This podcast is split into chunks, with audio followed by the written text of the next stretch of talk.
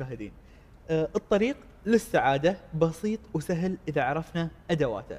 أدوات السعادة هذه كلها بحاجة إلى شخص مختص إنه يقول لنا هذا مفتاح وهذا مفتاح وهذا مفتاح علشان كذي إحنا معنا بعد شوي مدرب التنمية البشرية الأستاذ سعود الفرحان راح يعلمنا الطريق إلى السعادة. نشوف مع بعض طريق السعادة ونرجع لكم مرة ثانية.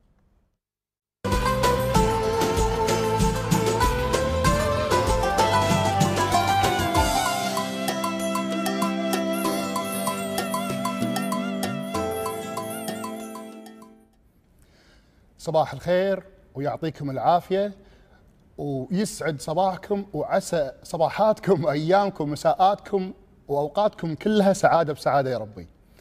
اليوم بإذن الله راح نكمل معاكم دردشتنا في السعادة. معاكم أخوكم سعود الفرحان. كل أربعاء معاكم في فقرة مفاهيم السعادة من برنامج سعد صباحكم. اليوم ببالي مفهوم وايد حلو عن السعادة راح أتكلم فيه معاكم. وراح أحاول أوضحه بشكل علمي وعملي أكثر هم بعد اللي هو مفهوم الحب. بس قبلها ابي اشارككم دراسة تمت آه، باستبيان وايد حلو تم في أمريكا وتم في إنجلترا وسويناها بعد بالكويت وحصلنا فيها النسب هني ودي أشاركها معاكم. الاستبيان يتكلم عن تخيير الإنسان بين السعادة أو فتم تخيير الإنسان ما بين السعادة أو على عينه مكونة من ألف شخص في كل دراسة تم تمت إن هل تختار الثروة أم السعادة؟ 90% من المشاركين اختاروا السعادة. ومن ثم هل تختار السعادة أم النجاح؟ 92% اختاروا السعادة. نفس الشيء السعادة أو السلطة 96% اختاروا السعادة. السعادة أو الجاذبية والجمال 92% اختاروا السعادة. السعادة أو الصحة 65% اختاروا السعادة. السعادة أو التنور 60% اختاروا السعادة. فهذا يبين لنا أحيانا الإنسان لما يخير ما بين أمر وأمر عادة يختار السعادة أكثر من الأمر الآخر. ولكن أنا عندي استنتاج نتيجة للسبيان اللي تم خصوصا في آخر قطعتين تم تم الاختيار بينهم. السعادة أو أن تكون صادق مع نفسك. النسبة قلت ل 35% اختاروا السعادة وأكثر من 65% اختاروا أن واحد يكون صادق مع نفسه. كذلك اختاروا هل تريد الحب أم السعادة؟ النسبة قلت 25% فقط اختاروا الحب السعادة و75% اختاروا الحب. لكن هذا يبين لنا إذا إحنا اخترنا السعادة أولا ما راح نضطر نختار إحنا شيء ثاني مقابلها. كذلك آخر سؤالين كانوا تريكي كويشن يسمونه بالاستبيان اللي هو أن تكون صادق مع نفسك أو أن تختار الحب. لأن الصدق مع الذات أساسا هو أساس السعادة، الإنسان يكون صادق مع نفسه. وانطباعي الخاص هو الحب بالواقع هو الوجه الآخر من عملة السعادة. ما هو مفهوم الحب؟ الحب تغنوا فيه الشعراء وتكلموا عنه المفكرين وكذلك الأفلام والإعلام. هذا مفهوم العشق نتكلم عنه ولكن هناك أساس ينتج عنه الحب وهو أن الإنسان يكون حاب نفسه. لما الإنسان يكون حاب نفسه يكون صادق معاها. نفس اللي قلناه بالاستبيان آخر نقطتين. هذا يجعله يستمر أن بامكانه أن يستمر في أن يتبع سعادته، طيب شلون؟ شلون الواحد يحب نفسه؟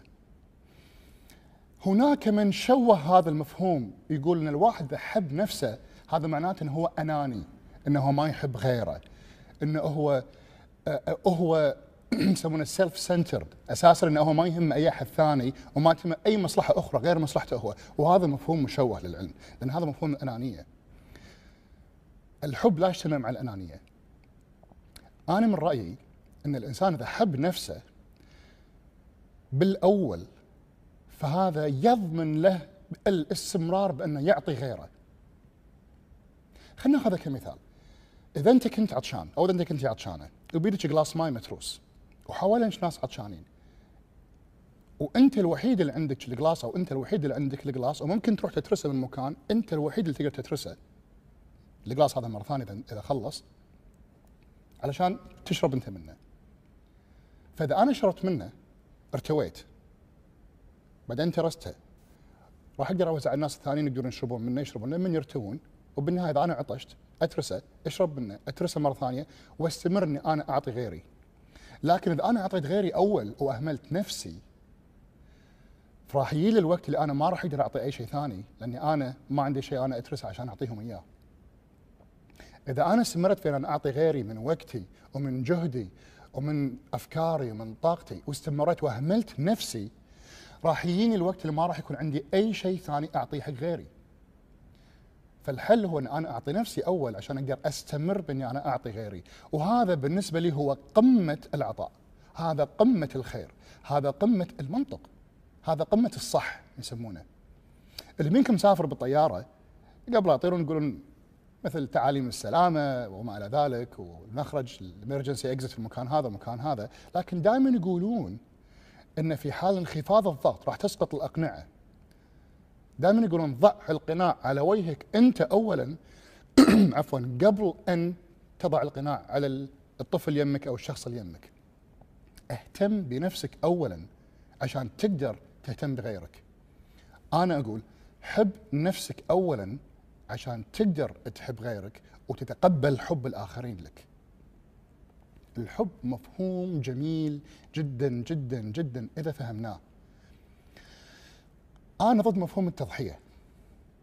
الإنسان صار عندنا خلينا نقول يسمونه بالإنجليزي flavor of the day إن هذا نكهة العصر. إن أنا أضحي أنا شمعه تحترق لأجل الاخرين يكفي ندش أي social media أي برنامج تشوف الكلام هذا وايد مسطر.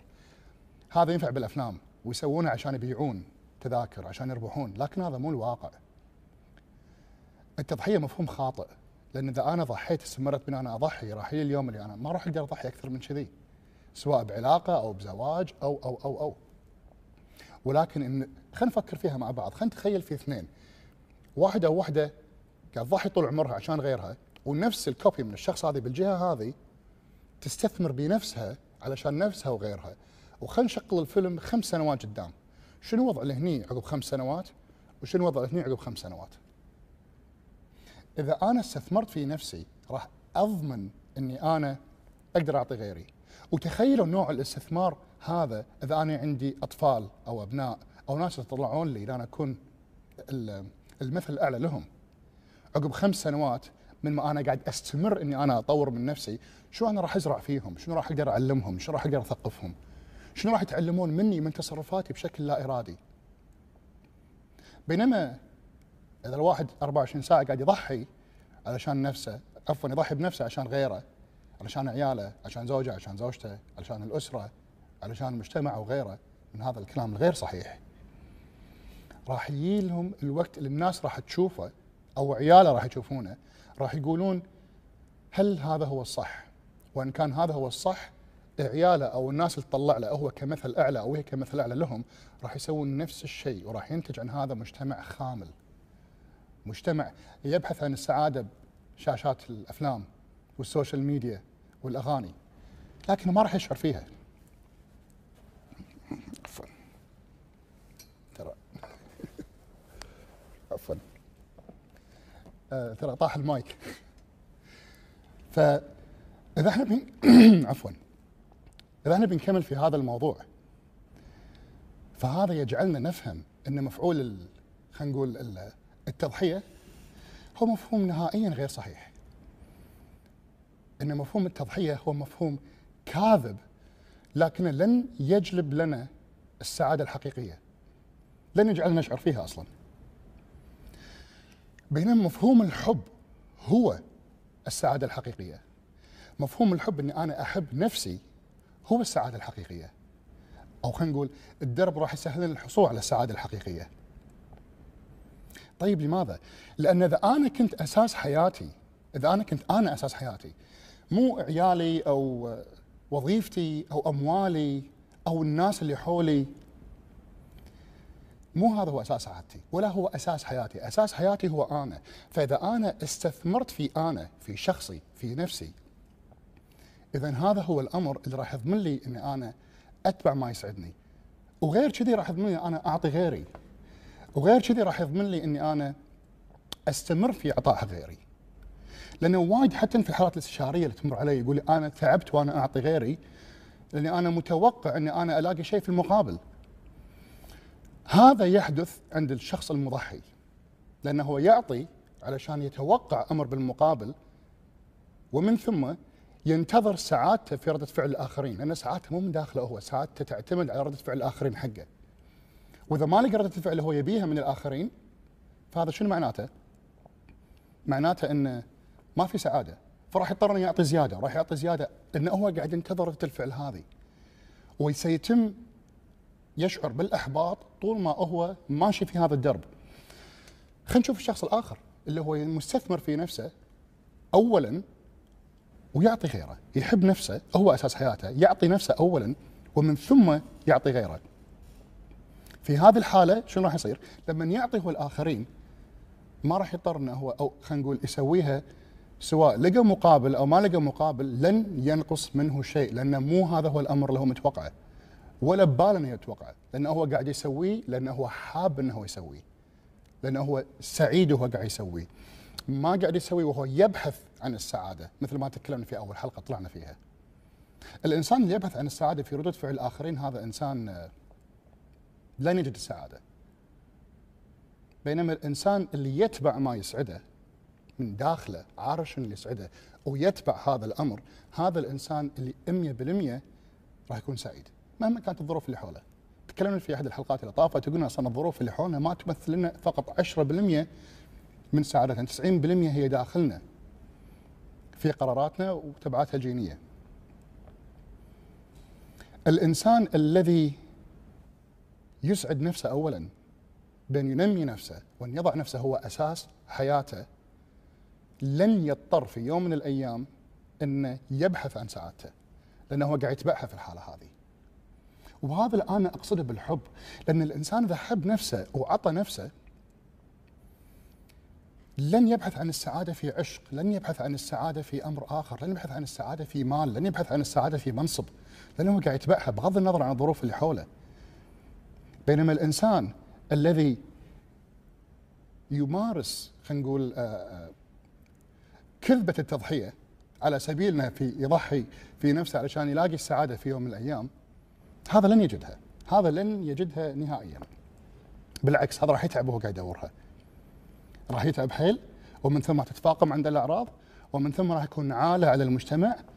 إذا هو كان أب أو رئيس آه، شركة أو شيء الناس ما راح تحب تكون حوالينه لأنه هو يسمونه كرانكي تعبان الرجال ما حد يحب يقعد حوله.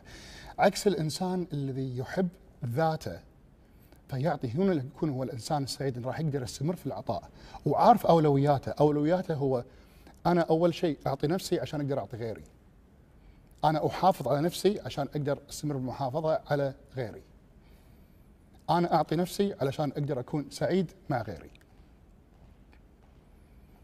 وسعادته تكون في هذه الحالة هي مثل ما نقول إحنا آه، معدية. الناس تحب تكون حوله. الناس تحب آه، تتجمع حوله. تكون السعادة عنده أمر معدي. ومنها راح يشعر في هذا الوقت منها راح يشعر في هذا الوقت إنه هو يقدر يستمر إنه يعطي. وغير راح يلاقي النتيجة مع إنه هو مو منتظرها بس هم إذا لقاها راح يشعر بالسعادة أكثر وراح يعطي في المرة القادمة أو في المرات القادمة. هنا يكون الفرق بين الإنسان اللي يضحي في نفسه وبين الإنسان اللي يحب نفسه. إذا حب نفسه راح يقدر يستمر في العطاء. هذا كل الوقت اللي مسموح لي إني أنا أشارككم فيه هذه المفاهيم عن السعادة هذا الأسبوع ونتلاقى معاكم بإذن الله الأربعاء القادم في برنامج صباحكم يعطيكم ألف عافية وعسى أيامكم كلها سعادة في سعادة. السلام عليكم.